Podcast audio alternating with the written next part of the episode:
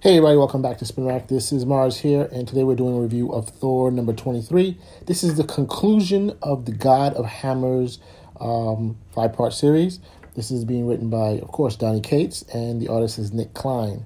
So let's get straight into it. Of course, we left off where um, Odin sacrificed himself in, in um, issue 22 um, in order for Thor to get the, the Odin Force, or I guess now it's called the Thor Force, and thereby, you know, Thor is the king of um, Asgard, and so now he's been totally empowered. But this story starts off a different place. It goes back to, I guess, Thor remembering, you know, first receiving um, his hammer, and he is, you know, practicing when he's having a difficult time controlling it.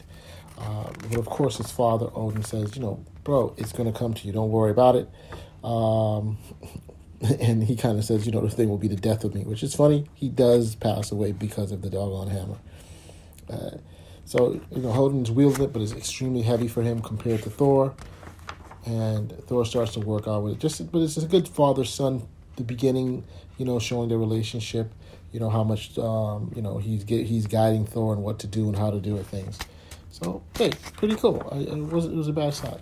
But boom, after that, it jumps into a gigantic flash splash page between um, Thor and the God of Hammers. And Thor is in this full regal uh, state with the Thor Force or the Odin Force. Let's just call it the Thor Force in gold and red, and he's just fighting back. And you know, the God of Hammers is just, or should it really be more the Goddess of Hammers because she's like falling back and stuff. And Thor is just pounding and pounding it he calls for Sif and says, Sif, give me, um, go to the armory and get me some weapons. And Sif is like, ah, you know, you're expending too much power. If you do so, you're going to go into the Odin sleep or the all sleep.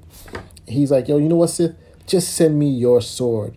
And she does. And now he not only does he control her sword, but since Sif is the person who contracts, who, who, who controls the, um, the Bifrost, he now controls it now with the sword. So Lady Sif, man, she does her job. She sends it to him, and now he's taking it. he's he's capturing. He's like just using it, the sword and the Bifrost, to just totally wrap um, the God of Hammers in in, in encapsulate encapsulated basically, so that he can show how powerful he truly is. You know, and then he does the ultimate thing, something we would not have thought of.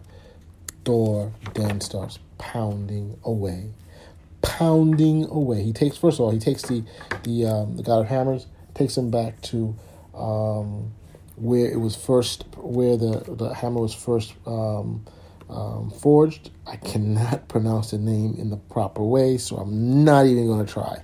So he takes it back to the, the forge where the dwarves built um, or created um, the hammer. You know, if I say the hammer's name, I'm going to butcher that too. So I'm going to hold off on that too. um, so he goes there. He just starts just crashing it, just slamming it and slamming it and slamming it and breaking it apart and destroying it. Of course, that is what does the trick. The um, the power of the hammer is destroyed because, of course, remember it's a personification of it. I think it was it was corrupted by I think Mangog, and because of it. But you know, Thor is crying. He lost his father. He lost his hammer. You know, it is something that's been with him forever, and of course, he falls into the all sleep. He's out for four months four months. The good thing is that the um, the demon is gone; it's no longer to be found. Four months later, he he, he awakes. You know, of course, Loki is there. Always, you know, kind of weird. Always backing up his broham, and um, the rest of the family is there. And they're like, "Yo, you gotta get some rest." But he's like, "No, man, I gotta go do my thing." But lucky for him, his sister Angela has helped to reforge the hammer. Um, while it's no longer magical, at least that's what they're saying now. I think it's probably going to be in the future. And so he's happy as hell to have it back. But who knows? And then he hears in the background, he hears um, Odin's voice. And what does that presage? What does that mean? You know? Um, so it's uh, it's pretty interesting. I gotta say, I like Thor. This this I haven't been reading much Thor lately. Um, I've had some issues with some of the ways they've gone, with some of the things they've done, but this is this was actually wasn't too bad.